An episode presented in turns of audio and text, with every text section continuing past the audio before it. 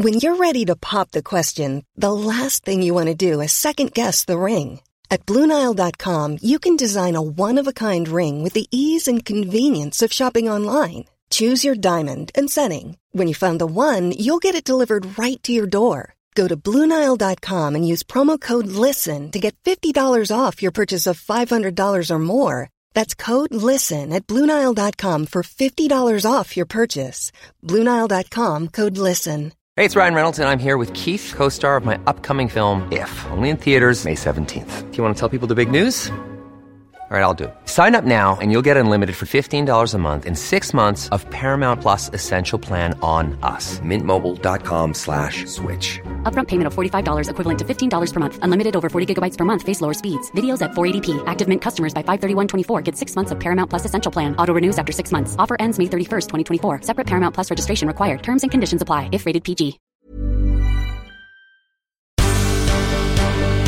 The Michael Reade Show podcast. Tune in weekdays from 9 on LMFM. To contact us, email now michael at lmfm.ie.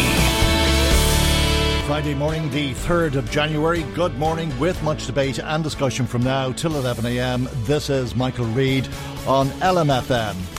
Politicians in the North meet again in the hope of reaching an agreement which will restore government three years on since Sinn Féin collapsed the Assembly due to a range of issues. Things like Red Sky, uh, Frank Cushnahan and NAMA, the, the Líofa decision, despicable decision, the RHI where something in the region of half a billion pounds ran the risk of being squandered. And left a process wide open to corruption. All of these things are hugely concerning for us in Sinn Féin.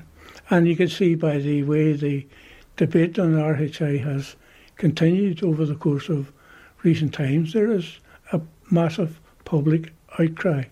There may not be a massive public private outcry within the ranks of the DUP, but as I told Arlene, the, the DUP and this issue are living in a bubble.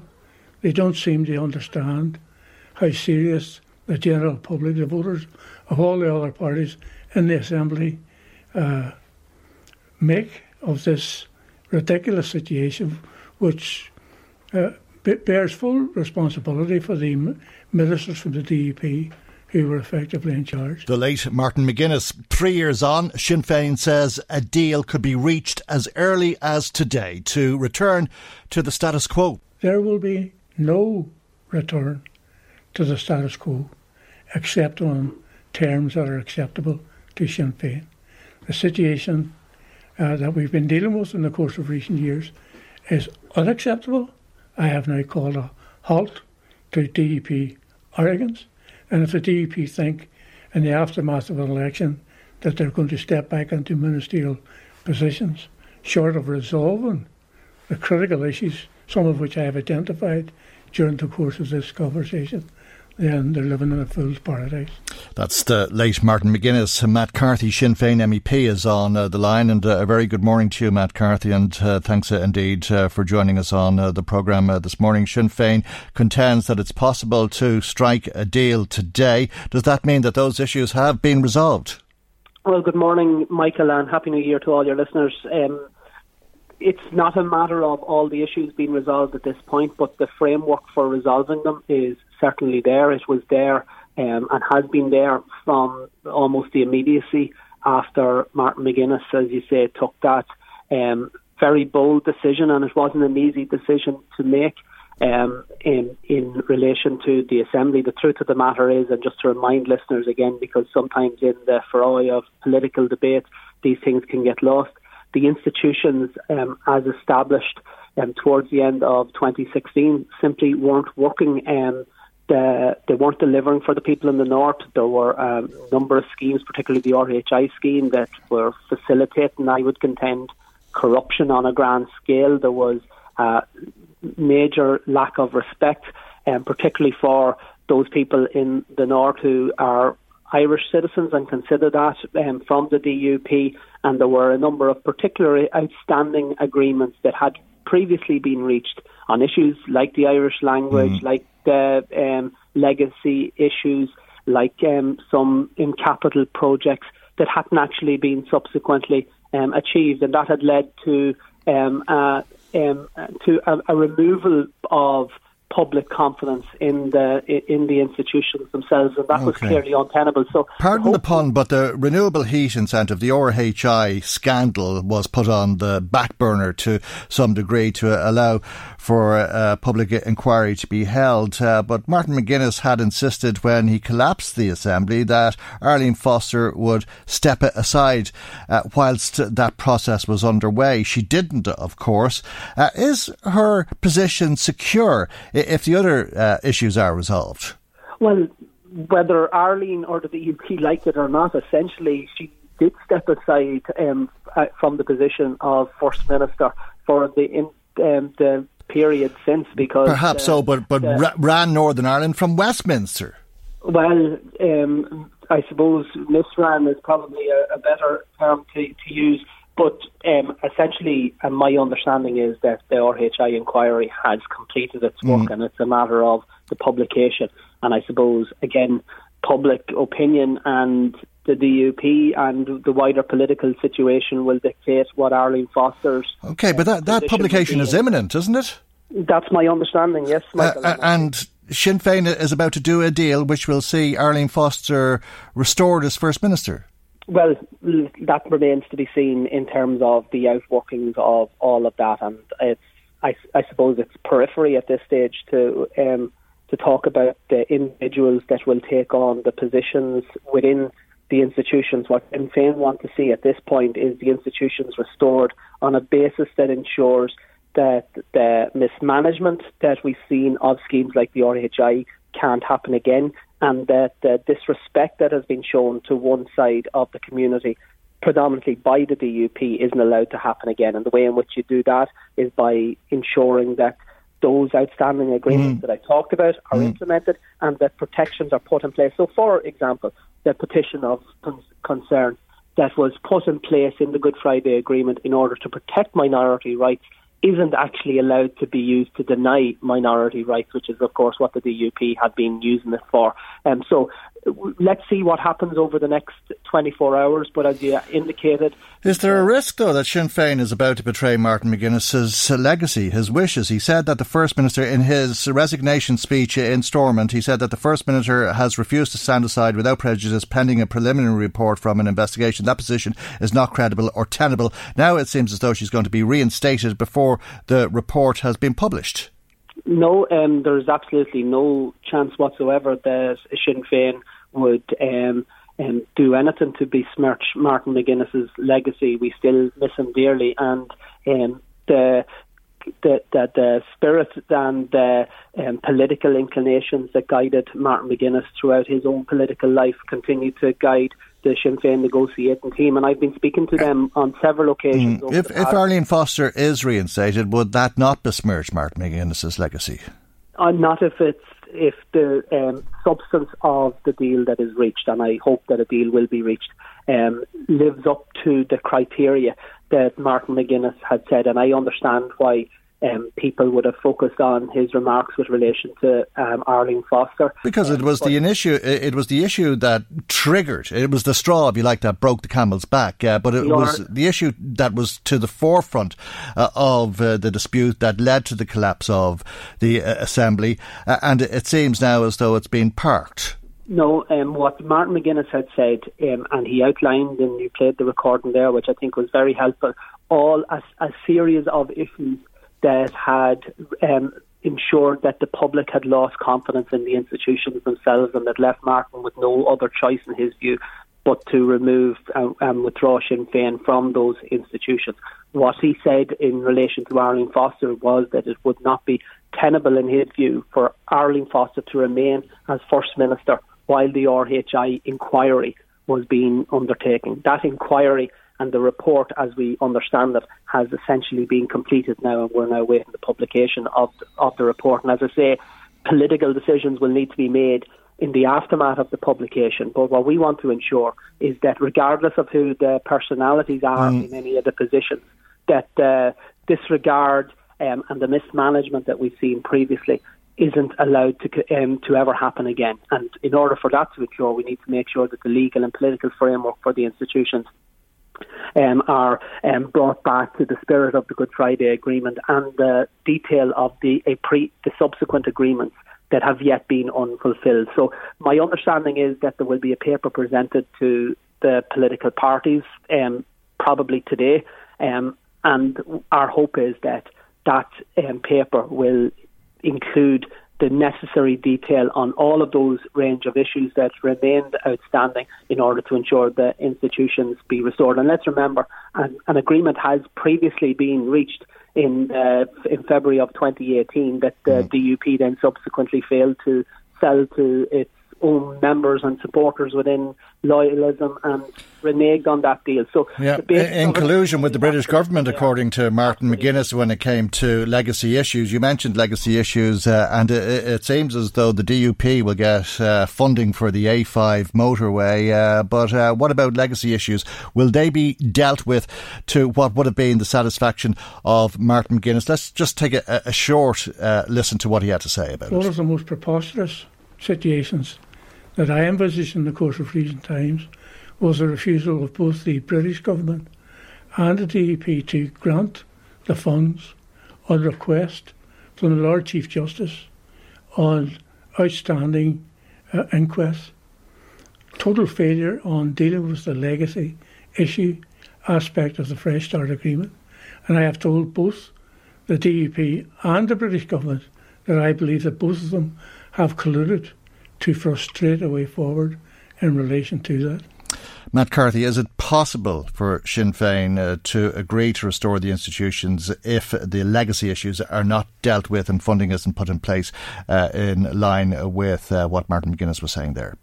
Well, I'm not going to preempt what um, the negotiators are going to agree at um, Stormont, but you're correct to say that one of the issues that Sinn Féin absolutely want to be resolved is the issue of legacy. And I would hope that the Irish government will be on the same page as that, because we know in this state that quite regularly um, Republican representatives are challenged in relation to a particular legacy issue or another, depending on what the political capital that, mm. generally speaking, our political opponents can draw from that. Yet at the same time, Sinn Féin and Republicans have been the only people that have been categoric in saying we want a full truth in process to allow um, families of all of those who lost loved ones um, during the conflict, for which um, answers remain uh, remain outstanding, for the measures to be put in place for those to get those those answers. It is ironic that in many respects it is those that will challenge Republicans on legacy issues that are actually the same people that are blocking.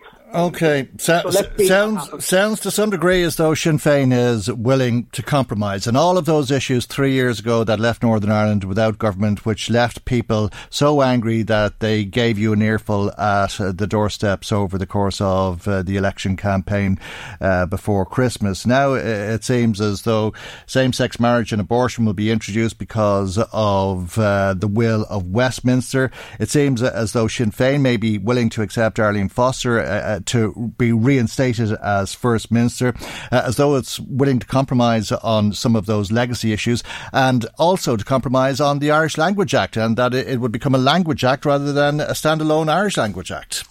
Well, it should come as no surprise to you, Michael, or any of your listeners that Sinn Féin is willing to compromise because we have been the party that have been always willing to stretch ourselves in order to accommodate agreement. But make no mistake about it, um, either this agreement will include provisions that will meet up to the necessary standards to address all of those issues, or it will include the framework by which they can, they can be res- resolved within the institutions. And the litmus test will be, as you rightly say, whether or not citizens in the North can see that when these institutions are re-established, that there is a fundamental reform in terms of how these matters are addressed in order to ensure that people can see a set of institutions that actually deliver for them in their lives and that allows the full outworking of all the provisions of the Good Friday Agreement to be implemented once and for all. And then we see politicians uh, return uh, to their desks uh, at a, a, time where the United Kingdom is about to leave the European Union. Uh, what influence will Stormont have uh, on Northern Ireland's role in or out of the European Union?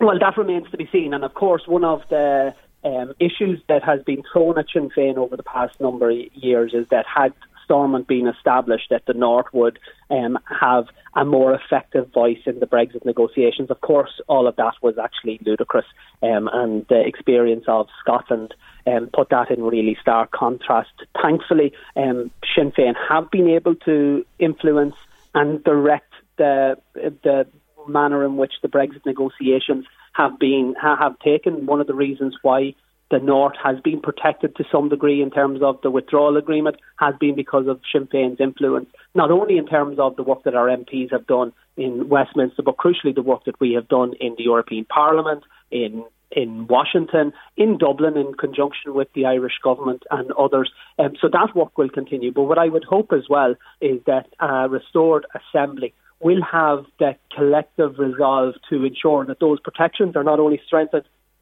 but maintained through the trade deal that's going to be negotiated, and that we can ensure that there is an all Ireland um, dimension to how we deal with the Brexit impasse because we're now at a situation mm. in the first phase of the negotiations there was a particular need to protect the north of Ireland from the Tory Brexit agenda. What there is now a very clear need for is mechanisms to protect the entire island of Ireland through the final trade deal because every business, every farmer, every community mm-hmm. um, could be adversely impacted by a bad trade deal. Um, Would you agree that the DUP have been humiliated by Boris Johnson?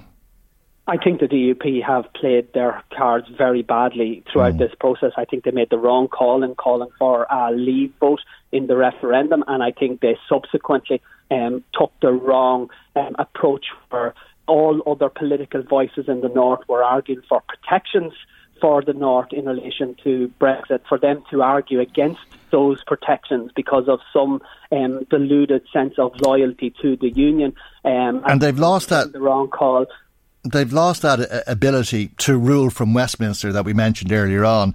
Uh, how effective that was or not, you can uh, debate forever and a, a day, but uh, they would have seen themselves in a position of power. They've lost that power now and they are on the back foot, humiliated or otherwise. Uh, and uh, I suppose they're open to negotiations. So is Sinn Féin insisting on a border poll as part of this agreement to restore the institutions? Well, it's not a matter of Sinn Féin insisting on a border poll. A border poll and a vote in relation to the future constitutional status of the North is a direct provision within the Good Friday Agreement.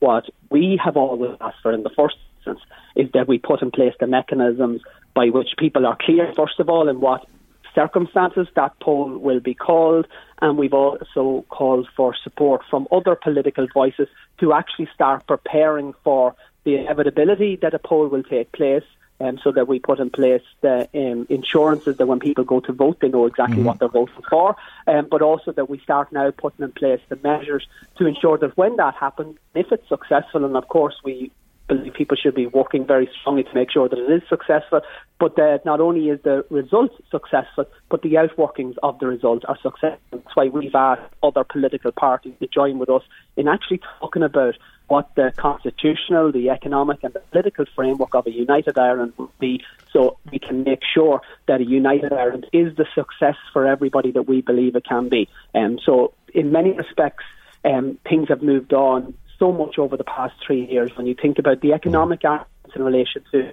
Irish units, um, are almost now accepted by anybody who's looking at this logically. The biggest argument that people used to say to me is, sure, we can't afford a united Ireland. I think people are increasingly seeing that we can no longer afford a divided Ireland. The partition has been an absolute failure. I think politically and socially, people are just to use the experience of the DUP in Westminster. People across the north are seeing that a Westminster Parliament will never have the interests of any part of Ireland. They will always be willing to sell out any political party in the north, including their most loyal supporters in the DUP, in the event that their political priorities take uh, precedent. Okay. So, to, to, quite frankly, the future of Ireland belongs to the Irish people. So, yes. Um, from these negotiations, I hope that it will um, result in a much clearer picture in terms of what context a poll will take place, but crucially, what I hope it will do is spur on all those political parties who claim to want to see United Ireland to actually come with us and actually set in place the building blocks to make it a success. And okay. that is very directly pointed at Fianna Fáil and Fine Gael um, and those other political parties who say continuously time is not it's politically right, yes. convenient to them that this isn't the right time Okay. or, or, or other such um, arguments. It's not a matter of politicians being able to decide these things because I think the people are ahead of them on this. What politicians have a responsibility to do is to plan to make it a success, and that's my hope for Matt- 2020. Matt Carthy, thank you very much indeed for joining us here on uh, the programme uh, this morning. Sinn Féin MEP, Matt Carthy. Michael Reade on LMFM. Now, yesterday we returned to work, as uh, perhaps you did. I'm sure many people did, uh, for that matter. Hard to get back into the routine. Uh, but you do, don't you? And uh, to a large degree, it's good to get back to work and get back to normality. Let's talk to a couple of people who found themselves in a very different situation yesterday. Raymond Darling and Melissa Lynch are in studio with me, and uh, you were both to return to work yesterday, and you turned up for work, but it, it seems uh, as though somebody else might have been given your job. That's that's exactly what happened. Um, Mike, we arrived as advised. We were contracted to the Indaver uh, site in Duleek. And we arrived, our former employer sent us a letter advising us that we were to arrive at work as usual and that there'd be a new employer uh, looking after us. Uh, this was a usual format. This has happened in the past, so we we suspected nothing different. So we arrived at the site yesterday. You're contract cleaners. Yeah, we're Yeah, contract cleaners. yeah. Um, some people would say the lowest paid in society, but we're, Mm. we're good. We enjoyed the job, and the job enjoyed us. Mm. It seems until yesterday. Uh, so we arrived, and uh, we were told, "No, you have no job." That was Mm. it. No. Uh, what do we do next? No, where do we go? Mm. Uh, there's uh, no letters to No sign letters. on. No, Mm. no, no nothing. P45, Nothing, no, Just, none. Nothing at all. Nothing just all. see it. Bye bye. Yeah, a- and you've been there eight years, have you, Raymond? Yeah, yeah, I've been yeah. there eight years. Part Yeah, of the furniture, I thought. yeah. Like, do you know what I mean? Pa- paid indirectly under contract uh, by Indaver. It's paid indirectly, but Mm-hmm. it's like it's like most jobs like that. You develop a direct relationship. You develop Mm. a friendship which goes beneath uh, your wages. Like you've direct contact Mm. with management. Management refer to refer to me as Ray, Mm. not Mister Darling. There was nothing informal about it. I was as, I was the most uh, normal person in the job. I Yeah. actually had a. Uh, a discussion with John Ahern one day in Indaver where in the lift where he made the comment that He's the was- managing director, He's the managing director, yeah, yeah, yeah. of Ireland and UK. He made the comment to me that I was the most important worker in the plant because Mm. I'm front of house, which was nice at the time. But when you go back to it now, you really wonder because I've. But you weren't. You, I mean, in fairness, you weren't working directly for him. His company paid the company that you were working for. They employed you, uh, and what's happened is the contract has gone to somebody else. Did Mm. you realise that was happening, Melissa? That somebody else was taking over the contract. We were notified. right. So we were that there was going to be a transfer of undertakings happen, and Mm. we were assured that we were going to get transferred over to the new cleaning company. So we were, Mm. and then when we were told to return back to work yesterday, we returned back to work yesterday, and then we were told that there was no jobs for us. Okay, transfer of undertakings, uh, that's uh, a phrase that refers uh, to a European directive in actual fact. Uh, and uh, according to the Workplace Relations Commission, when a, business or part of a business is taken over by another employer as a result of a merger or a transfer, a transfer of undertakings occurs. That's uh, the legal phrase. And when the transfer takes place, there is a legal obligation on the new employer to take on the existing staff or uh, of the business or the part of the business concerned. Uh, and it, it seems as though for some reason this didn't happen. This is the European Community's Protection of Employees on Transfer of Undertakings Regulation 2003, what's commonly known as uh, the TUPE regulation. Yeah. Uh, and you've made this case uh, to the company that has taken over the contract, have you? Yes, we uh, we what we done yesterday was we we suspected something a little bit was up because obviously we knew the the lads in Indaver and they said all your equipment is being moved around, so we didn't know what was going on, but. We said there's something up. So what we done was we spoke to a local TD and we asked him would he accompany us just as a voice or someone to witness. Do you know what I mean? In other words, a third party that or- yeah Yeah, this is uh, Fianna Fáil TD, Thomas, Thomas Byrne. Bourne, yeah, and he very greatly did. And he with us went in there yesterday, and Martina, uh, my my boss, I suppose, my direct supervisor, uh, asked uh, where were our jobs were essentially. And then Thomas turned around and pointed out, you know, you're obliged to transfer them under TUPE regulations. Mm-hmm. And he- was told, no, he wasn't. He Thomas was told, no, he's not obliged. Uh, the new company, uh, AS Clean, said they were not obliged to transfer them. So they seem to be under the opinion that they're not obliged to transfer us. But I suppose the crux of the whole thing for us is. And, but the meeting yesterday was with Indaver, was it? The, no, the meeting. But was it- with- there, was, there was no meeting. Indaver never even no no representation was made to Mm. us. No, Yesterday nobody. we just returned back to work as normal as, as stated in the letter to second of January to Yeah. return back to work as Mhm. normal. So that's what we all as a team went into Mm. to be rejected then on site to be told that there's no work for us. Uh, and who told you that there was no work for you? Um, the ASC. the AS, AS cleaning, cleaning. So- the, where we thought we were going in to start our new employment, just transfer over. So, we're- so they're not accepting that there's They're an obligation that at all. on them under Yeah. the TUPE regulations. Mhm. yeah. So that's leaving us in a situation now. Where do we go? What do we do? Like Mm. we've no letter, no. But there, there's five of you, just to mention. There's five of us, yeah. But yeah. we find the whole situation quite confusing because in, in talking to our former employer yesterday, they were quite infu- confused by the fact that Indaver said they were taking the cleaning in house to avoid their obligations under TUPE. Hmm.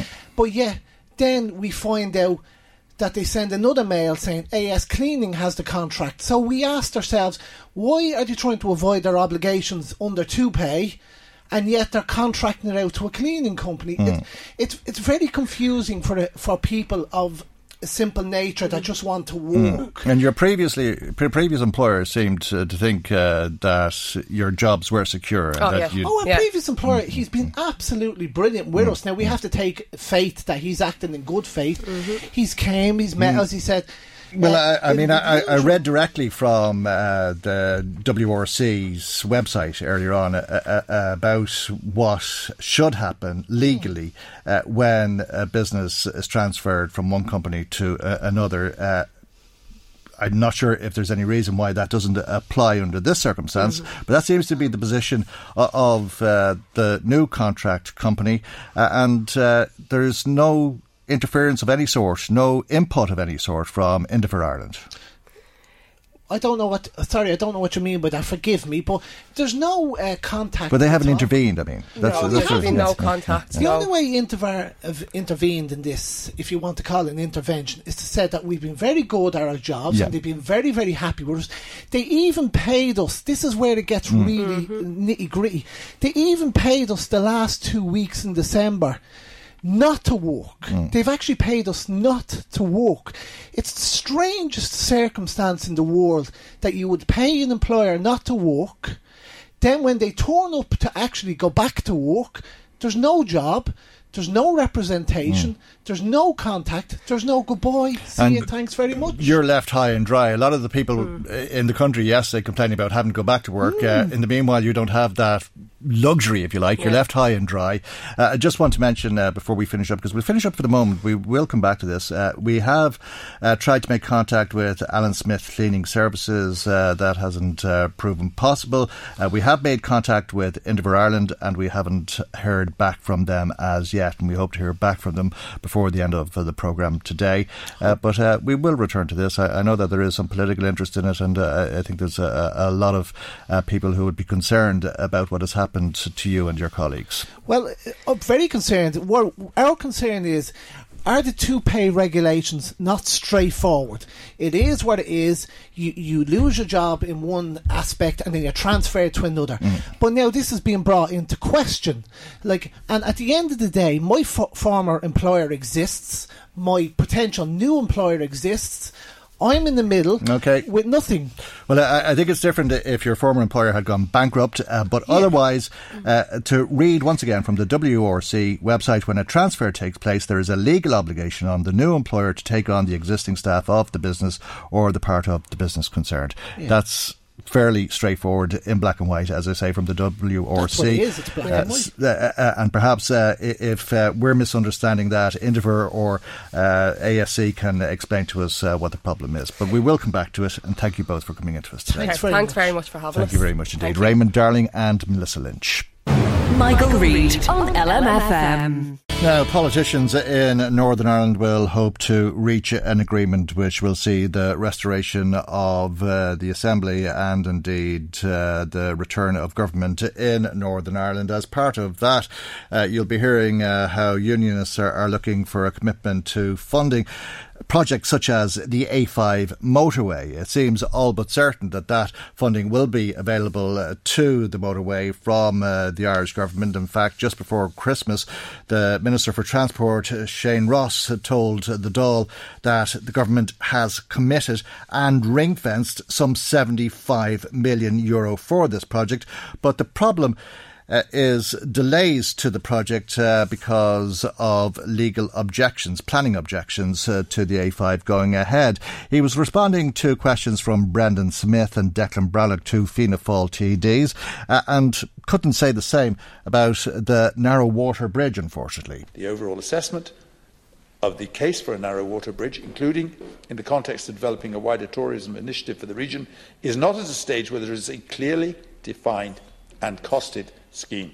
It is not possible, therefore, to ring fence funding for a narrow water bridge scheme in advance of future decisions on the scheme, including consideration by a reconvened NSMC.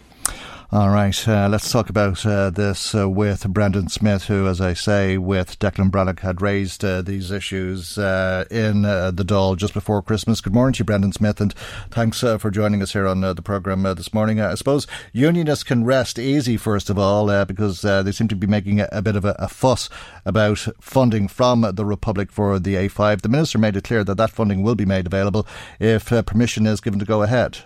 Absolutely, and the minister made the phrase. He said, "We are as committed as your party was when you were in government, when the original commitment was made to fund the A, to partially fund the A5." And I don't think there's any question there, um, since since the signing of the Good Friday Agreement, the St Andrews Agreement, in regard to the A5 project. So, successive governments, in the meantime, have committed themselves to providing the funding when the necessary planning processes were gone through in Northern Ireland. Unfortunately, there have been delays with with some um, public some public opposition through the planning process and also legal opposition. And Minister Ross, in his reply to both Deputy Declan Breathnach and myself in the Dáil just before Christmas, he mentioned that there's a further inquiry due to be commence again on February 2020. So we sincerely hope for the benefit of the North East and the North West of our country that the A5 project would go ahead because it's extremely important in the context of the of the N through of the N2 mm. through County Monaghan, then going on into Tyrone, Derry, and to Donegal. And we know of the extreme importance of the A5 to our to our colleagues, colleagues and friends living in the North West particularly in Donegal, Derry, Tyrone, and back into County Monaghan as well.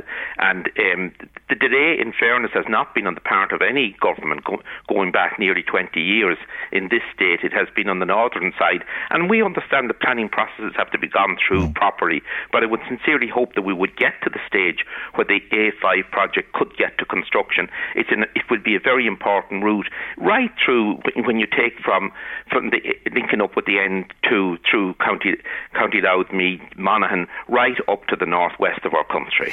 Okay, but you couldn't be as optimistic, I, I take it, about the narrow water bridge, given what the minister said about that project. He did. Well, he put the point in it, and he accepted the points that Deputy that Declan Breathnach made so well in regard to the importance of this project. First of all, it would be a huge benefit for trade, for tourism, and for connectivity. It it would enable the linking of the two communities on both sides mm. of, of of, of the water, and it would enhance the overall tourism project in the border region. And, and, and a good project like that can enhance the natural environment as well. I, I believe the case was made quite a number of years ago in regard to, to, to building the narrow water mm. bridge. And I remember at the time it, there was something like 17 Seventeen point four million. Yes, absolutely. I mean, the case was made, and the case was the argument was won, uh, and the funding was made uh, available. European funding of seventeen point four million euro, uh, and it was put out to tender, uh, but it came in uh, uh, at an estimated cost that was twelve. Mi- I think, or something. yeah, tw- twelve million more Yeah, well, I don't know where that is, and and, and in fairness, through through processes, when those number of years have elapsed, you, you have unfortunately go back to the drawing board in some instances in regard to costs and in regard to the business case that the department has to make. But the minister pointed out that the that the department that the Department of Infrastructure Northern Ireland that they have to make a business case um, in relation to, to this proposal that that work is underway. But I would sincerely mm. hope that the message would go out from government government here and from hopefully a soon to be restored executive in Northern Ireland that we want to show that we're developing infrastructure on an all Ireland basis. Give out mm. the hmm. message that we want to link our communities in Louth and in South Down and in neighbouring areas and that.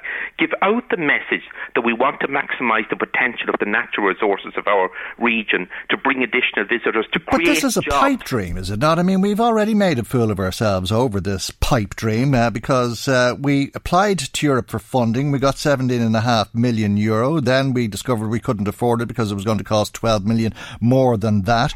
Uh, and so we took the money anyway and we spent it. I think we spent 10 million upgrading the viaduct in Drogheda out of that 17.5 million and went to other projects.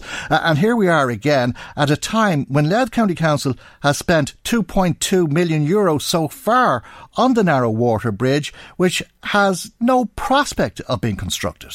Oh, it has every prospect of being constructed. I, I, and I would think, um, Michael, I remember my early days in politics when, when there was uh, uh, there were um, proposals to um, to restore the, what was then known as the Ballyconnell Ballinamore Canal. That was a piece of disused canal um, that linked the Erne and the Shannon. I remember at that time the Fianna Fáil party in government and my predecessor in this constituency, the late Tánaiste John Wilson, as Minister for Tourism, he led the drive to restore the Ballyconnell Ballinamore Canal. We were told at the time that that's a pipe dream, it will never happen. Let us remember that was in the late 1980s, early 1990s. That canal was restored. It is now the Erne Shannon waterway. Mm. It's one of Ireland's biggest attractions today. And let us remember that that was, that was prepared and planned and the necessary engineering preparation works and all that. But we got, 70, but we got 70 and a half million. That we have today. And that has been an extremely successful project attracting Perhaps visitors so, to both Northern got... Ireland and our own state. Similarly, mm. a much, much smaller project in the Narrow Water Bridge can be done very well as well, I believe. Maybe so, but we got 17.5 million euro for it. That money went up in smoke, and since that money went up in smoke, uh, we've uh, realised uh, the Newry Southern Relief Road. Yeah, what happened at that time is that the Taoiseach, as, as Minister of Transport, didn't provide that additional funding that was needed. The addition, because the European funding um, did not meet the full cost, estimated cost of the contract to carry out that work. Unfortunately, the government at that time, in 2012, I think it was, didn't provide that additional funding that was needed. There was a time limit under the particular um, scheme that Europe was providing the funding under. Either Ireland had to use use that money for some other project or lose it. Now, you didn't want to lose it. What I would have thought at the time, and I remember in the Good Friday Agreement arguing along with mm. Seamus Kirkus, a TD at the time as well, arguing that the government should provide that additional funding to ensure that the Narrow Water Bridge project would go ahead. And there were different groups from both County Down and County Louth came to the joint to the Good Friday Committee at the time and made a very strong case in regard to the need to progress that project but at that time. What is the case? That didn't happen. We are where we but are what now. Is, we are, where are we now? We, we, we, we, we have a blank page, haven't we? Uh, I mean, no, not, not, at all. Declan Breathnach said that the, the, first of all the planning permissions are, are in place. The money that Louth County Council have invested yeah. in the project to date, that's that's not going. But the, but the, no, and and they remain in place because uh, as part of that two million, two point two million euro spend uh, from Louth County Council, they sent people to do some work uh, uh, to make sure that the planning permission stayed alive. But the minister said we're not at a stage where there's a clearly defined and costed scheme, and therefore it's not possible to ring fence money for the scheme because it doesn't exist, if you like. but, but this, scheme that would be my my understanding is that's put an overall scheme t- together. The cost of it in regard to to the construction of the actual bridge, and if a government department seeks funding from their Department of Finance, they have to put forward a business case in relation to uh, obviously the the estimated projected cost of the scheme and the benefits that will accrue from that investment. I can state that the the people in the Department of Finance or Public Expenditure or whatever, they should look at the benefits that came to the Fermanagh, Cavan, Leitrim, a much wider region from the restoration of the Ballyconnell Ballinamore Canal. And I have to say, if, if the Fianna Fáil government took the advice at the time, no, you shouldn't go ahead with that. That was the public opinion. That was the opinion of, of some senior civil servants at the time. It wouldn't have gone ahead. But it, there has to be um, vision in regard to putting in place tourism projects, in regard to putting in place infrastructure. And at this particular time, when we face Brexit, the border region needs particular um, initiatives. They, they need a clear message that we're going to continue to develop our economy on an all Ireland basis. Give, give a clear message out that linking South Down and, and, and Louth is, is, is, will be good for the region, it's good for communities, good for tourism development, good for the local economy, and good for the overall economy. It can be done. Let's have a bit of vision in regard to, to um, putting in place new infrastructure in our country. And at this particular time, in an all Ireland context, let us look at providing new facilities that will benefit communities north and south and that will benefit the overall economies north and south as well. Okay, we'll leave it there for the moment and thank you indeed for joining us here on the programme this morning. That's Brendan Smith, Fianna Fáil TD for Cavan Monaghan.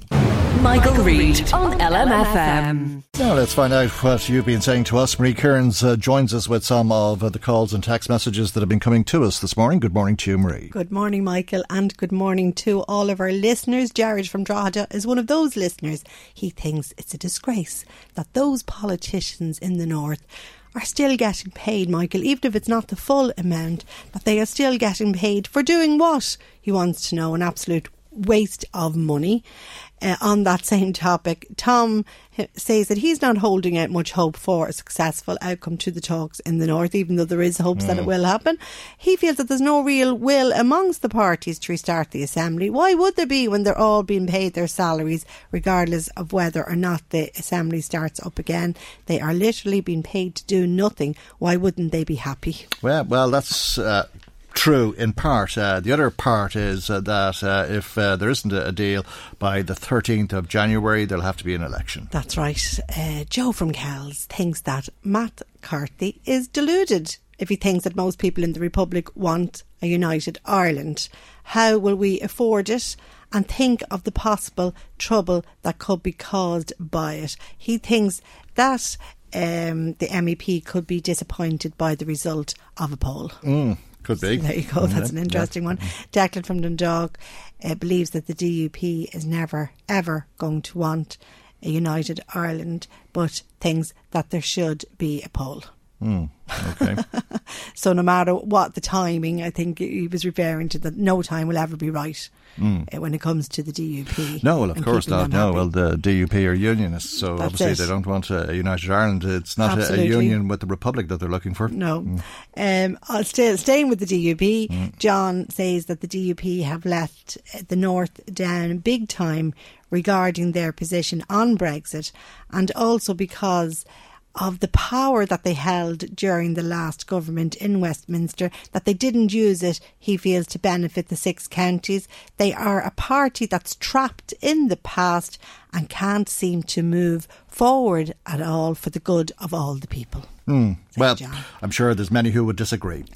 Sharon was listening to your interview uh, with the cleaners who had been working in Indaver and cannot understand why the jobs were not just transferred to the new cleaners. It must be awful blow to them to turn up for work and be told they no longer have jobs, especially Michael at this time of year when people have so many bills to pay after Christmas. Yeah, well, I can't answer that. Don't understand it. Uh, on the face of things, it's very hard to, to understand, but perhaps uh, we'll get uh, an explanation and some clarity on it, uh, either from uh, the new contractor Centre ASC or from Indaver before the end of the programme on your um, interview uh, regarding the Narrowwater Bridge project and things that you, Michael, are bang on the money when you say that the Narrowwater is a pipe dream. We've been hearing about this project for years, but is it actually any further along? And where is the money to build it supposed to come from? Mm. Surely well, we got the money. it hasn't been used. Well, no, it has, but on something else. Uh, I mean, we got seventeen and a half million. Ten million went uh, on uh, refurbishing uh, the viaduct in uh, Drogheda, uh, and uh, lots of money spent elsewhere. But the seventeen and a half million has been spent because it had to be spent, and we couldn't spend it on the Narrow Water Bridge because we were twelve million short. Well, Anfield, maybe there's more important things to spend state money on at the minute rather than a bridge that we've managed just fine without up until now. Well, yeah, I know. Maybe we have managed fine, but perhaps uh, we'd be better off with it. I think there's a lot of people who would uh, agree that there's a, a lot of benefits uh, to realising a, a, bridge over Carlingford Lough. Mary was listening into the comments yesterday about the litter in Drogheda and why it's not being cleaned, etc. And she makes the point that the streets wouldn't be dirty if it wasn't for the people throwing the rubbish away, things that people need to take a look at themselves and their actions. Mm, God, and I thought it fell out of the sky. mm. An interesting phone call from Michael in Navan, who says that there is definitely a big divide in Ireland between the haves and the have nots when we see the record number of homeless people, and then you think of the money that was spent so needlessly by all of us over the festive season. He says that if you look in half of the bins put out for collection, he'd expect that you'd see them filled with leftover food that was never touched. Yet we have kids going to school hungry. Yeah, well, there's a point in that, I'm sure. Uh, an awful lot of uh, food is wasted, and we are a very wealthy country, and we have an awful lot of people who are living in deprivation. But where do you find the balance? I suppose this is an interesting question, and it's one that will probably be played out in uh, the campaign for the next general election. We are on the brink of a general election, and if you don't believe me, let's take a, a listen to some of the talk out of the Taoiseach. I am now two and a half years uh, as Taoiseach, so my team have set me a challenge, and that is to um, list as many of the things that we've got done the past two and a half years, um, but to do it in two and a half minutes. So here goes. Okay, start the clock.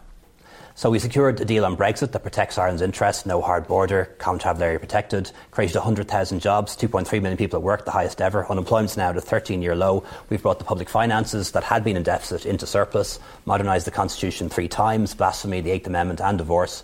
We've reduced income tax and the USC, putting more money in your pocket, increased the minimum wage twice and pay for hard-working public servants. We've increased the pension and weekly social welfare rates by 10 euros a week, fully restored the Christmas bonus. We've reduced poverty, deprivation and income inequality, put in place more protections and benefits for the self-employed, also farmers too, uh, introduced free GP care for carers and more people on low incomes, uh, reduced medicine costs for people with medical cards and also people who don't. We ratified the UN Convention on the Rights of People with Disabilities and the Istanbul Convention on Domestic Violence, lifted more than 13,000 children out of poverty, brought in an extra preschool year, paternity benefit, paid parental leave for the first time, um, the National Childcare Scheme making childcare more affordable for families, opened 12 new respite care centres, introduced new subjects in school like PE and computer science and politics and society, 2,700 extra SNAs hired, 300 extra special classes, the biggest budgets ever for health, mental health, disability and education.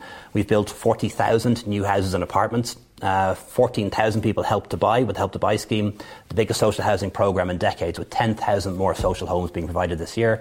Uh, lifted 14,000 people out of homelessness and into secure housing, attested 2,000 extra gar- new Gardaí, um, published a climate action plan, banned fracking, oil exploration, single use plastics in government departments, reached 30% renewable electricity for the first time, Increased the fuel allowance, the living alone allowance, and the child dependent allowance.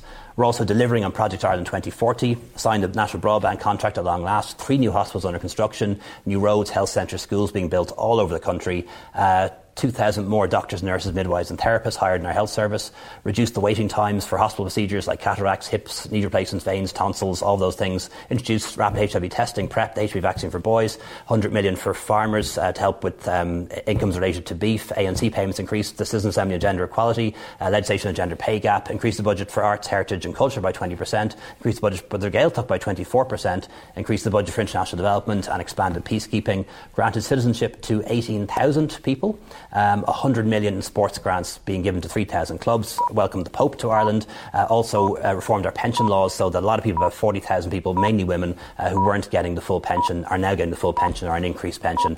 And that's as much as I can fit in in two and a half minutes. Well, well done. Give that man a cuddly toy. That's uh, the Taoiseach Leo Varadkar, uh, who is uh, speaking at a, a, mile a minute uh, to fit in all of the achievements that uh, the government uh, can stand over in two and a half minutes. And that's the sort of thing, I suppose, that you can expect to hear from uh, and indeed others over the course of the coming weeks as the general election campaign looms. But I suppose there will be other things that you might wish to remind the Taoiseach of, uh, and perhaps uh, you'd care to take two and a half minutes to list out some of the things that haven't been achieved, uh, whether that's to do with housing and homelessness and uh, the record number of people who are without a home in this country, or the record number of people who are on trolleys, or so on and so forth. Just staying with the uh, general election, Grania was in touch to say she was listening in yesterday, and she thinks the Taoiseach should put us out of our misery and just let us know when it's happening. She can't stand all this speculation, Michael. It's bad enough when it is on, and we have to be listening to the politicians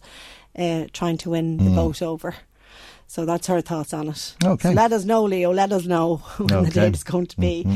Uh, Siobhan was in touch, and Siobhan thinks we've lost the plot altogether. And what's she talking about? She's talking about Christmas. She says, uh, Michael, the people who are putting up the Christmas decorations as early as November, November, we're taking them down on St Stephen's Day. It's an absolute joke. People don't know what Christmas is all about anymore. Fergus was listening in, and Fergus operates a crane on the docks in Drogheda, and he wants to put it to the politicians that he notices every 10 to 15 minutes a public bus with little or no people on it pass by and wants to know is this a good way of using taxpayers' money? Okay, thanks for so that. Leaves the final word to Fergus. Thanks, Marie, and thanks to everybody who has been in touch with us. If you'd like to add to what's been said, as always, we'd love to hear from you. Our telephone number is 1850 715 958. Michael, Michael Reade on LMFM. Now let's talk about ambulance drivers if we can. Paul Bell, SIPTU Health Division Organiser, will, I'm sure, take great exception at that introduction. Uh, and indeed, I'm sure many of the paramedics he represents mm-hmm. will also. Uh, tell us uh, about this campaign for respect for what a, a, lot of people quite innocently refer to as ambulance drivers. Good morning, Michael, and uh, thank you very much for inviting me in. And a Happy New Year to you and, and the listeners. Yes, uh, I suppose it's a good way of starting off the introduction because there was once upon a time there was such an occupation as ambulance driver. Uh, and that could be anything from the, the porter in the hospital driving the ambulance vehicle either to a home or a road traffic accident and a medical professional, normally a nurse or a doctor, mm. would then intervene with the patient and from there the patient was brought to the hospital. Sounds like a very simple system. It worked for many years uh, until one day it was decided quite rightly, mm. uh, we need now ambulance professionals, we need paramedics, emergency medical mm. technicians. Why do we need those? Very simple. It gives the best opportunity to the patient immediately that the ambulance service makes contact. Well, I think it's probably also due to advancements in medical science. Absolutely. And medical science is such that it's now possible to treat a patient en route to a healthcare facility and perhaps save a life. Absolutely. And so we talk about the golden hour. So mm. the golden hour is basically from the minute the call is made to the ambulance service, the treatment starts over the phone. The ambulance professionals are dispatched either by ambulance or an advanced paramedic vehicle they get to the scene and then start to work with that patient also. And at this point, we've gone from uh, what you know as an ambulance driver mm. to a, an ambulance professional that can issue up to 45 different types of life saving medication, mm. make an assessment of the patient, communicate that to the ambulance professionals waiting at the hospital so the best possible outcome can be achieved. Mm. Uh, what has happened over that period, despite the fact that ambulance professionals are trained up to the level of degree and trained up to the level of masters, mm. is that neither their recognition as a profession has actually changed, and indeed their pay scales. Uh, where they are on the consolidated pay scale for the public service has not changed. In fact, you will not be able to find a paramedic or an Hmm. advanced paramedic on a public service pay scale. What you will find is an emergency medical technician and allowances added onto this. So, one stage where we're talking about bus drivers who used to bus patients to hospitals or Yeah. elsewhere. Uh, now we're talking about medics, talking uh, who, yeah. who are administering treatment. making clinical Mhm, decisions yeah, in some cases, mm. medical decisions, uh, and by by the way, it's a range of you know complicated Mm. environments that the ambulance professionals attend. It can be in the home, Mm. on the roadside, the workplace, the sports field, treating everything from cardiac arrest, Mm. stroke, serious trauma. Deciding whether it's a cardiac uh, arrest or angina. Absolutely, Uh, and all and, the- and, and how to intervene. and, and how to intervene. Mm, The ambulance vehicles themselves now are no longer what they were. Mm. I mean, some people say, well, the ambulance vehicle I'm now driving now is, a, is like a spaceship compared Mm. to where I was maybe 20 or 30 years ago when people have come through all that system. Mm. But Pro- the- probably like a spaceship compared to a hospital 50 years ago. Absolutely. So, and, and things have become more complicated. Greater demands are being made, and of course, we are we've often had in the studio, Michael, the talk about the failure of the ambulance system because of um, response times, whereby ambulance professionals measure the their failure or their success by patient outcome. At the moment, what we have is that we have you know medical professionals, clinical professionals like nurses, doctors, midwives, radiographers, who are all registered and regulated. Ambulance professionals are registered with the Pre-Hospital Emergency Care Council, which basically means everybody who's qualified as an emergency medical technician, be they working in the Dublin Fire Brigade, be they working in the uh, National Ambulance Service or voluntary group, must have a registration number. But the, this organisation is not recognised like CORU or the National uh, Nursing and Midwifery Board, which also you know gives probably the best uh, protection for the ambulance the ambulance professionals themselves and for the public. Uh, so it was understood that over the last five to ten years that when CORU was being set up, which is the regulation body for radiographers, uh, physiotherapists, uh, social workers, that the ambulance professionals would find themselves in there and therefore be recognised for the profession that they are. That has not developed. Uh, we find that very, very uh, disturbing, and we do believe that the Department of Health, in particular the Minister, needs to refocus his attention on this matter. So there's a, a problem there in not recognising the skills uh, of the ambulance drivers Yeah. or the paramedics, the medics that they are. Uh, but is, is there also a, a problem from the public's perspective in that they're not regulated? That Well- they're not that, that the practice isn't overseen. Well, the regulate, the, the, and this is where the confusion starts because uh, regulation is key to anybody recognised as a medical professional. That's why we want ambulance professionals recognised in that way. We've made that claim uh, in the, almost two years ago. We do understand that the ambulance management, uh, the National Ambulance Service, have also communicated that to the regular th- authority to say how are our members going to be recognised as health and social care professionals? How does that happen? Uh, the problem is, it seems to be that it's very difficult for those organisations in the regulatory family Hmm. to answer that question. Uh, ambulance professionals and the ambulance management would say, well, air members and air service definitely ticks all those boxes. Our members are trained to degree level. Our members are trained to master's level. So at, at that stage, they also have this patient contact, very intimate uh, patient contact, uh, very vital patient Mm. contact. So why are we not recognised? Uh, this is a, in the in the ultimate and next step that has to happen, but it cannot happen if, if there's no concentration by the Minister for Health, the Department of Health, and the Health Service Executive. Okay, and uh, it's a strange job. In, It is, yeah. In terms of pressure, Yes. uh, because we hear of paramedics who are eating their lunch off their lap Yeah. because they haven't got the time to stop for lunch break. Uh, uh, on the other hand, we hear of paramedics parked up outside emergency departments because they can't get away because they can't get their patient I- Yeah. into the care of uh, the hospital staff. Well, Michael, we've had a conversation here before because sometimes the the ambulance professional and the ambulance service takes, I suppose, the hit for a lot of things that Mm. are wrong in other areas of the health service. And quite often they take the hit. And People yeah, hit them well, because that's another part of the, of, Yeah. of the job. Unfortunately, other frontline staff, Yeah. like uh, members of Garda Síochána and all, would, would would talk about that. But the issue for for us is that our members are saying look, it is time to take the next step. We can't make that step on our own. For over the, the period of 2019, there has been a review of the roles and responsibilities uh, of two grades. One is paramedics and one is emergency medical technicians. And that review is to, to actually take cognizance of how has the job changed in a 15 year period. Now, that review was meant to be published by Christmas time. It's not going to be published until February.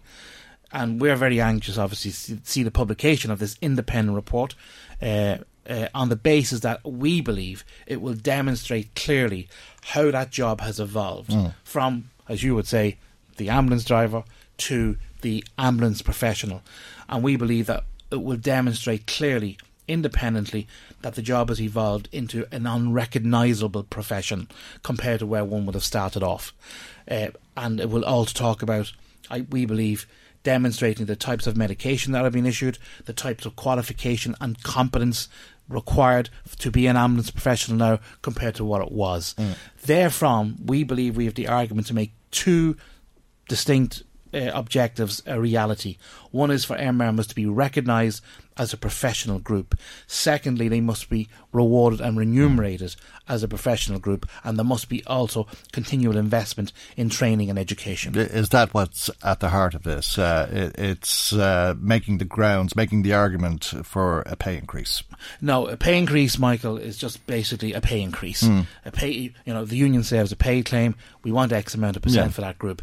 This is much more sophisticated than that, uh, and it is sophisticated because the job, the occupation, Mm. the profession has changed.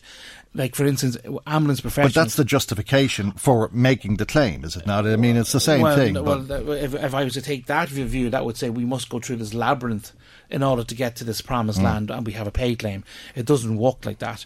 But we we would say this is that if you have a group of people that are not being appropriately recognised, that are not being appropriately rewarded for what, what they contribute, Mm. compared to the other uh, medical professionals, well, that issue must be addressed. Yeah, and the responsibility that goes Absolutely. with it. Uh, I mean, when Mhm. you're uh, saving lives, you're also uh, putting the lives of people in the hands of those. Uh, and we we must have the best people, and we do have care. the best Yeah. people. Okay. All right. Look, thanks for that. Uh, you're speaking to us as uh, the SIPTU Health Division Organiser. Uh, you're also uh, Labour Party councillor in Louth, as people will know, and uh, you have concerns uh, following the Christmas period about some of uh, the presents that young people have been receiving and how they're driving around green spaces. Well, I suppose, Michael, uh, you're referring to uh, what some listeners will be very familiar with uh, the proliferation in the use of scrambler motorcycles, uh, not just in this area, but right across the county, um, where young people seem to have, you know, Santa Claus has brought them this wonderful vehicle, Mm. a scrambler motorcycle, uh, or whatever, a quad, whatever, and then that particular vehicle is used in a manner which is of danger to the public, be it driven in a public green space or be it driven on a public road. Uh, people in the south side of town uh, of Drogheda uh, over a Christmas period would have been subjected to uh, a number of individuals uh, whereby a heavy duty scrambler motorcycle was being driven around at high speed around the estates quite close to this studio. Hmm. So much so, by the way, that I had to respond to calls on Christmas Day where people felt that this was getting out of hand, uh, that there was a safety issue, that there was a vehicle being driven around the streets, young children in the area, uh, and they felt that the response of the authorities just wasn't what it needed to be.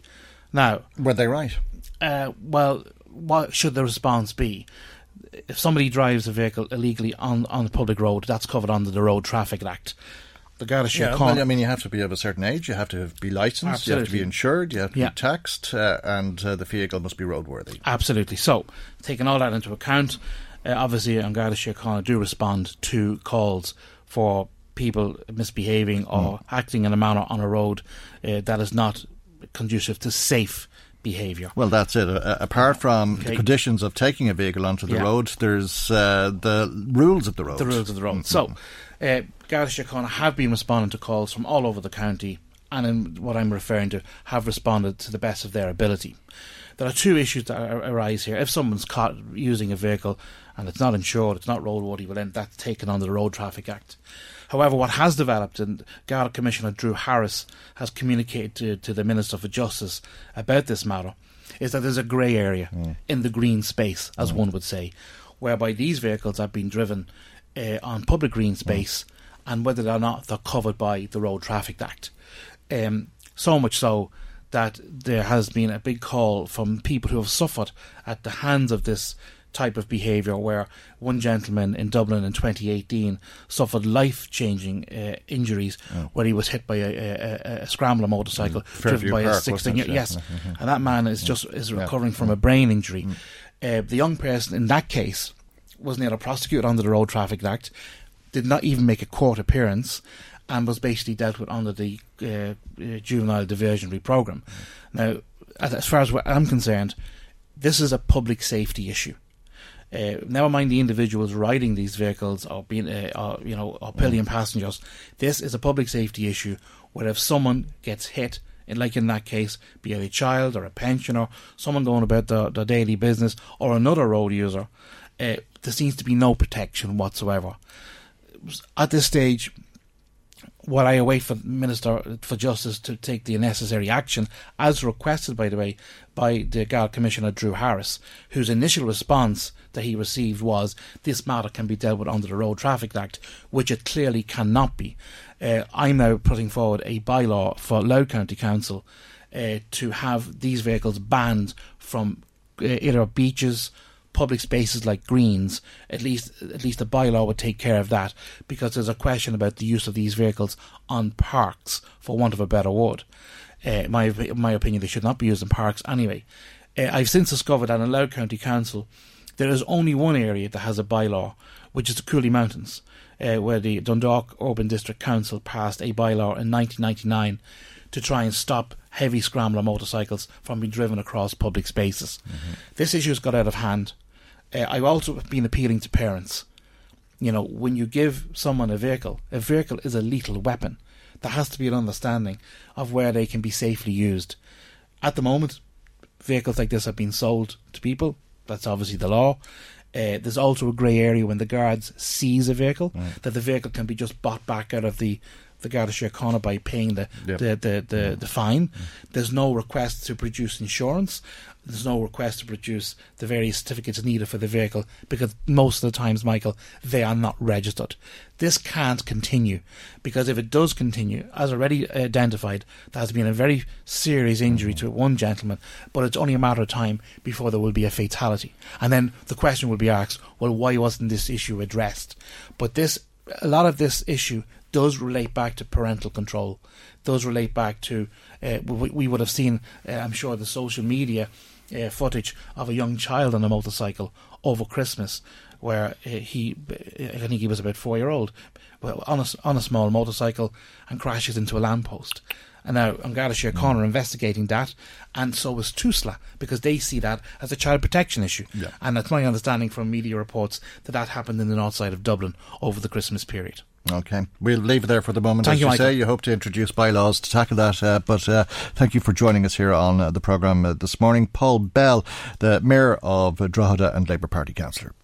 Michael, Reade on LMFM. Now, there's been strong reaction uh, to a protest that took place on New Year's Day at the National Maternity Hospital. Around 100 people gathered at Holles Street uh, carrying crosses, small coffins, and banners demonstrating against abortion services. The Minister for Health has said it was not a legitimate protest. He hopes uh, for the parties in the Dáil to come together to introduce some legislation to outlaw these type of protests and introduce exclusion zones, saying that the actions of those protesters were intimidating, sickening, and anti-democratic. Let's talk about this with Liam Herrick, who is uh, the director of the Irish Council for Civil Liberties. And a very good morning to you, Liam Herrick, and thank you indeed uh, for joining us. And I, I suppose the question here is uh, the balance of rights uh, of those uh, to avail of health services and of those who wish to protest against those services? Uh, good morning, Michael. And I think that that's a very accurate framing of the question here. Um, as your listeners will be aware, the Irish Constitution and indeed the European Convention on Human Rights provide for a general right to freedom of expression and a right to peaceful protest. And these are very important democratic rights. And in Ireland, they're protected, but they're not unlimited. Um, there are circumstances in which the state has a legitimate interest in restricting or regulating those rights. Um, in Ireland, they are few. Um, but there is a case that this may be one of those circumstances. And the reason for that is that we have seen a pattern over a number of years, even before the referendum, where a small number of individuals and organisations have adopted a tactic of mounting demonstrations at hospitals and indeed at other medical service providers with the intention, it would seem, of causing distress, and certainly the effect of causing distress to people who are accessing legal services. And this, of course, includes women who might be accessing uh, services relating to their pregnancy, perhaps abortion services, but also uh, people who might be delivering children, may have already delivered children, and may have children in neonatal care, and also people who might be experiencing difficulties in their pregnancies, including miscarriage. So, a, a, group of individuals in society who are trying to access healthcare, a very fundamental and important right, are being interfered with in an illegitimate way. And I suppose the question really is uh, the right that those people have to access healthcare in a way that is private, is safe, and is dignified.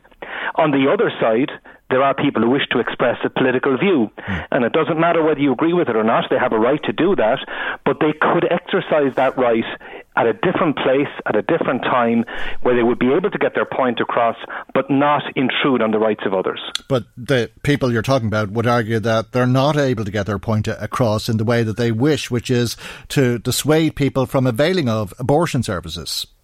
Well, I suppose this is when we go to the nature of the communication. And under international human rights law, there is very strong protection of political speech. That is, people who wish to go to the roads, streets of our countries to express a political point of view.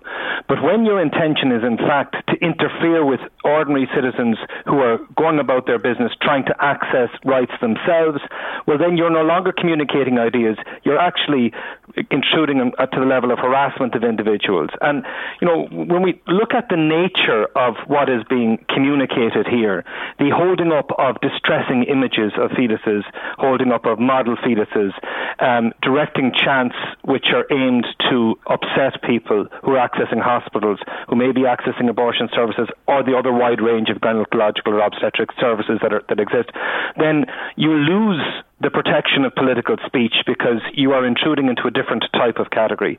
Now, the argument, I suppose, here is whether it is possible to strike the appropriate balance. Mm. And when we look at other parts of the world, other jurisdictions have gone down this road.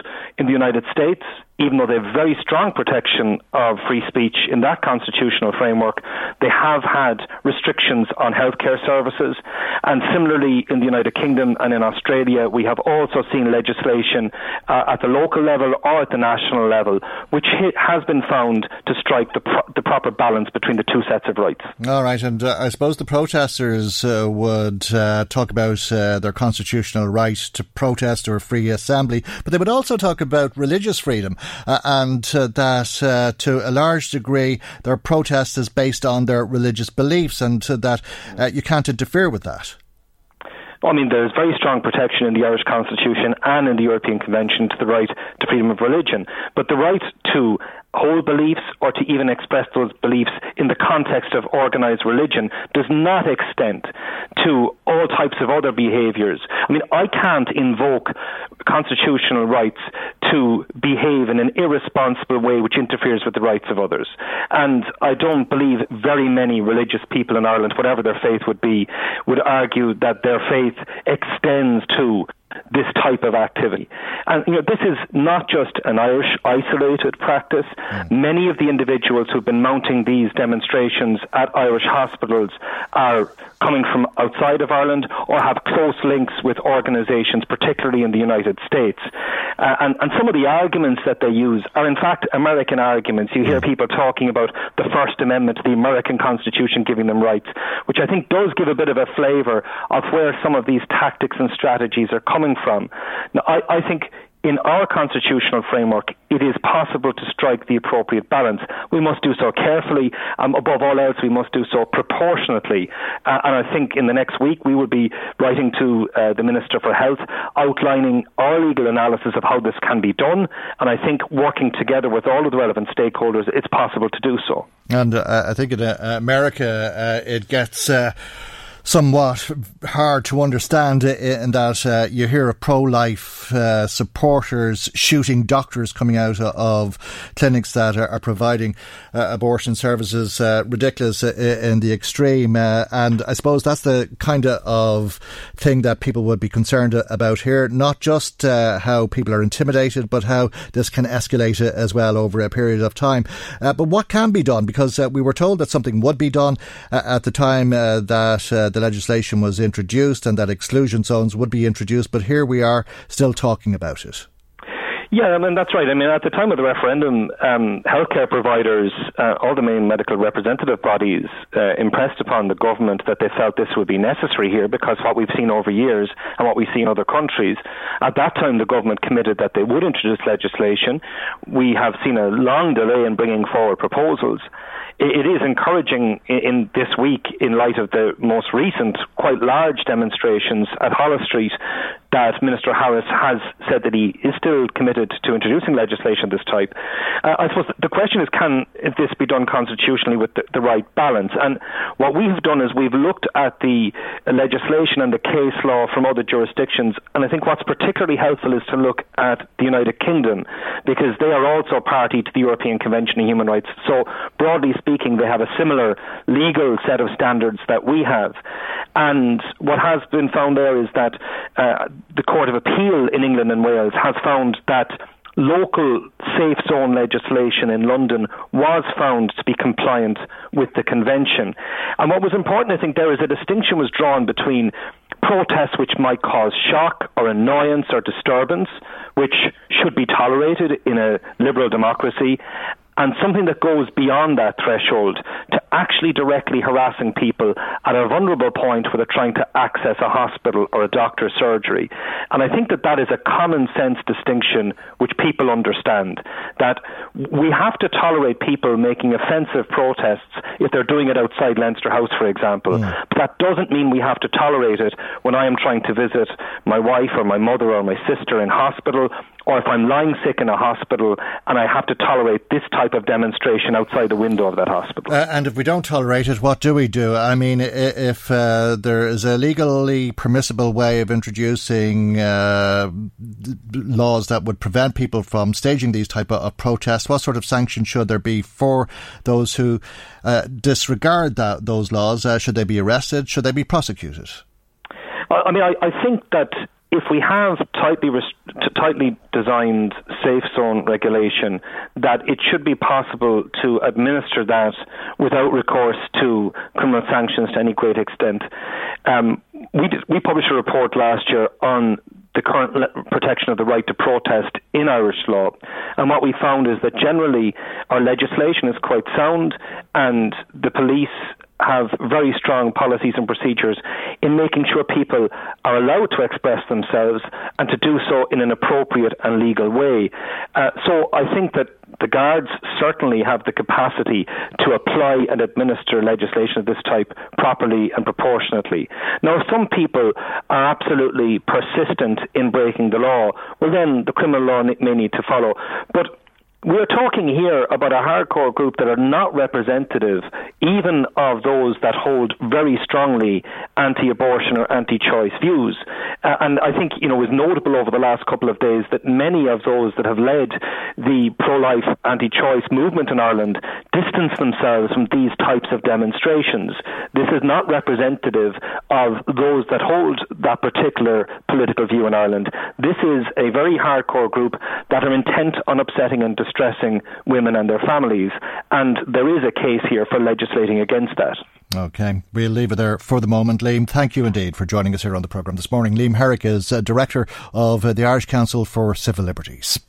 Michael, Reade on LMFM. Now, just uh, very briefly, a statement uh, that has arrived to us uh, by email from Alan Smith Cleaning Services. Uh, it's uh, signed by Alan Smith, I think, uh, and it says it's in relation to the interview we did on five GS Associates employees, and Alan Smith Cleaning Services would like to clarify the following as the statement puts it. They say the matter has nothing to do with Indaver Ireland. Uh, well, I'm not sure that that's true because I think uh, that the five employees who turned up for work as usual uh, to carry out cleaning services in Indaver Ireland would have thought that they were doing the cleaning in Indaver Ireland, only to be told that their jobs were gone and given to somebody else. Uh, and uh, they also say in this uh, that they had made contact in early December with the employees and that they reviewed the TUPE regulations and believe that TUPE does not apply. All well and good, Alan Smith. Thank you very much indeed for the statement. Uh, but if you'd like to make contact with us and explain what you mean uh, by what you did in terms of reviewing the TUPE regulations and why you believe that TUPE doesn't apply, I think a lot of people would be very interested in what you have to say and what explanation you have for it, especially those people who have found themselves out of work uh, and all of a sudden, for that matter. Now, let's uh, turn our uh, attention to a different matter altogether. As you've been hearing on LMFM's news uh, this morning, the Irish Independent is reporting that Irish Water was warned five and a half years ago about uh, the problems that led to the country's biggest ever drinking water contamination scare. This is a story that Caroline O'Doherty, the environment correspondent for the Irish Independent, has on the paper's front page today. And Caroline is on the line with us now. And uh, a very good morning to you, and thank you indeed uh, for joining us here on the programme. Uh, Irish Water took over the water treatment plant in Leixlip in 2014, and an assessment took place in July of that year. Is that right? That's right. There were a series of assessments took place. Uh, they were called statement of need. So basically, they got uh, the whole plant, uh, and as they would have done all around the country at the various um, facilities that, that they took over, um, they got all very, all aspects of the plant were looked at between 2014 and 2016, uh, because it's a very big facility, if you like, with very different moving parts to it. And the assessments came up with a fairly grim picture, a very grim picture of how that facility and how that plant had been treated for years, really. Mm. And we have heard this before that Irish Water took over a very neglected water system, but I think the scale of it is is quite disturbing, really, um, because we found out that, um, in particular, what happened last uh, October, November, uh, with with people on the water supply in, in Meath and Dublin and Kildare, that was well warned about in advance. We, we'd previously heard that it was warned about in, it within the previous year, but this shows that in in 2014. Um, the filter problem was well flagged and that the filters were deteriorating. They weren't doing the job and there was a risk of bacteria, impurities, particles, all the kind of stuff that's in raw water, right. like, mm. not being filtered out. And particularly of concern would be the likes of Cryptosporidium and say E. coli. Mm. So it was all well flagged. So in other words, they need replacing. Now the, the replacement process didn't start for four years. It started in July of 2018 and it's still ongoing because there are 15 filters and you can't shut the plant down to replace all the filters at once. So it's a very slow process. You can't shut the plant down mm. because Dublin, Kildare, Meath, whole area uses up pretty much every drop of water that Irish Water's plants produce. So if you take one out of commission for any period of time, you basically have water shortages. And these filters, uh, were they the reason that le- 660,000 people were without water, that uh, the cryptosporidium and the E. coli and so on was managing to get into the water system because those filters hadn't been replaced as recommended?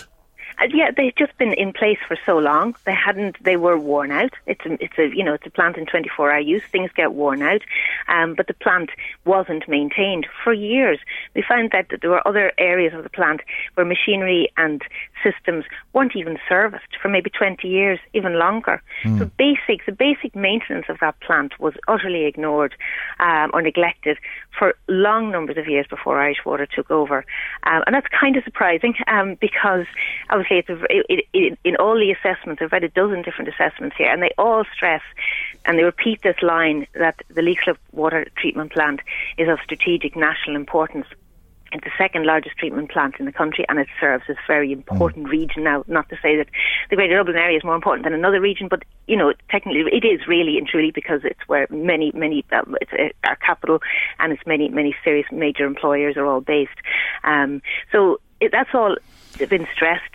And even though Irish Water took over in 2014, and we've been through the recession and yeah. everything else, there was signs that this whole facility wasn't being properly cared for, you know, in the 80s and 90s and the early 2000s when we did have money. So there's a lot of questions to be asked, I think, about the, the whole care of, uh, of, of, a majorly important facility for, for years mm-hmm. before Irish Water came on the scene. Uh, and as you say, there were a number of uh, assessments. Uh, the problem with the filters was one of the problems uh, that was highlighted. Uh, there was a, a, cracking in the structure and possibly some subsidence problems, and there was a problem with asbestos, which which could have led to fires. There was problem with sludge presses. Uh, there was problems with the general control system, and there was a, a long list of problems for that matter very long. These are quite technical assessments, mm-hmm. but when you go go through them, you're realizing that you know it's a, it's a the mechanics of this plant. You have valves, you have pumps, You've filters, you've con- control panels within within the control building, and all of those were sort of absolutely creaking. So you had IT systems that were no no longer in use. So after 20 years, the software was no longer being produced, and it was hard to get it serviced. And you had control panels uh, that they couldn't get spare parts for, or you'd have to go to the end of the earth to get spare parts for. There was one issue where there was only one crew internationally who looked after repairs because something was being phased out, and if it, if it had gone wrong, you could have have waited weeks on end before anybody could come and fix it. Mm. Um, you had what particularly scary one, all the there's a huge amount of electronics in a plant that size, and all the control panels had um, automatic fire extinguishing systems within them. So if a fire broke out, they're supposed to activate and control the fire and contain it within a given area. They hadn't been serviced in 20 years. There was a major concern if anything happened, and electronics do mm. get overloaded and exposed. If there had been a fire, they would have been wiped out, and again, the system would have been out of production. Okay. Massive problems for the entire region. Uh, and all of that uh, will be of great interest, if not concern, if not annoyance to people who were without water or people who may have uh, fallen ill as a, a result of uh, drinking uh, uh, at uh, the time. And all of that's terrible. It's very, very bad news, Caroline. But you want to give us the really bad news uh, because you raised the issue in your article this morning in the Irish Independent of water charges. I do, and it's it's only because I mean the, the reason is we, Irish Water took over. It was made, made very clear to them very quickly the scale of the problem that had to be uh, tackled in getting this up to up to speed. Um, and you have to say, well, why didn't they do it? Well, because there was a whole list of things that had to be done, and everything requires massive investment. They have, I must say, they've done quite a bit of work on leak slip since these reports came out. Not all the issues highlighted have been rectified, and also they're dealing with a kind of a a moving picture, if you like, because the demand is still growing. Um, so to get the plant up to speed, things are kind of almost moving ahead of it, if you like, and they still have that problem that they're not getting enough water into the area mm. to even uh, to, to provide for future growth. So there's all those horrendous issues, and it does raise the question of, again, how do we fund this?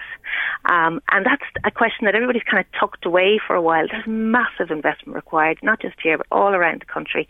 Um, and uh, you know, loath as we are to sort of bring it up again, but is is you have to think that at some stage in the in the not too distant future, that issue of funding of Irish Water and the water services is going to have to come up again. And I did a story earlier this week um, about. Um, uh, the, the, we, we, have obviously shelved uh, water charges, but we have agreed that there should be an excess use charge. So people who are using way above what is considered the normal uh, requirement for a household uh, would would pay more that, that legislation has been in since 2017. Those charges have not been brought in yet. One of the problems, to, major problems, is that people will argue, well, my household isn't metered, so how can you be absolutely sure how much extra or, excess I'm using? That's one of the issues. There are some ways around that. The other issue is a lot of the excess usage would be because of leaks. And eh, so you say, well, it's not my fault. The water's leaking everywhere. I'm mm. not hmm. actually using it. And there's a huge problem with addressing leaks. There are tens of thousands of leaks on ordinary people's properties around the country. Never mind the bigger leaks mm-hmm. that they're aware of when we hear that you know an area is out with water. Costly there's all of that. We as well, we haven't even introduced those charges. I just feel it's it's coming. Another debate. probably going to rear its divisive Yeah. head again. And happy, happy New Year to you as well. Thank you very much, Caroline. Uh, and thanks for joining us uh, this morning. Caroline O'Doherty, environment correspondent with uh, the Irish Independent, brings our programme to its conclusion today. Our time is out. God willing, we'll see you for our next programme tomorrow morning at 9am right here on LMFM. Good morning. Bye bye.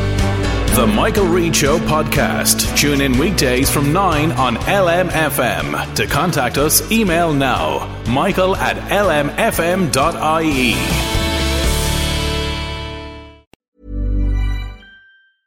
A lot can happen in the next three years. Like a chatbot may be your new best friend. But what won't change? Needing health insurance. United Healthcare Tri Term Medical Plans are available for these changing times. Underwritten by Golden Rule Insurance Company, they offer budget friendly, flexible coverage for people who are in between jobs or missed open enrollment. The plans last nearly three years in some states, with access to a nationwide network of doctors and hospitals. So, for whatever tomorrow brings, United Healthcare Tri Term Medical Plans may be for you. Learn more at uhone.com. There's never been a faster or easier way to start your weight loss journey than with PlushCare.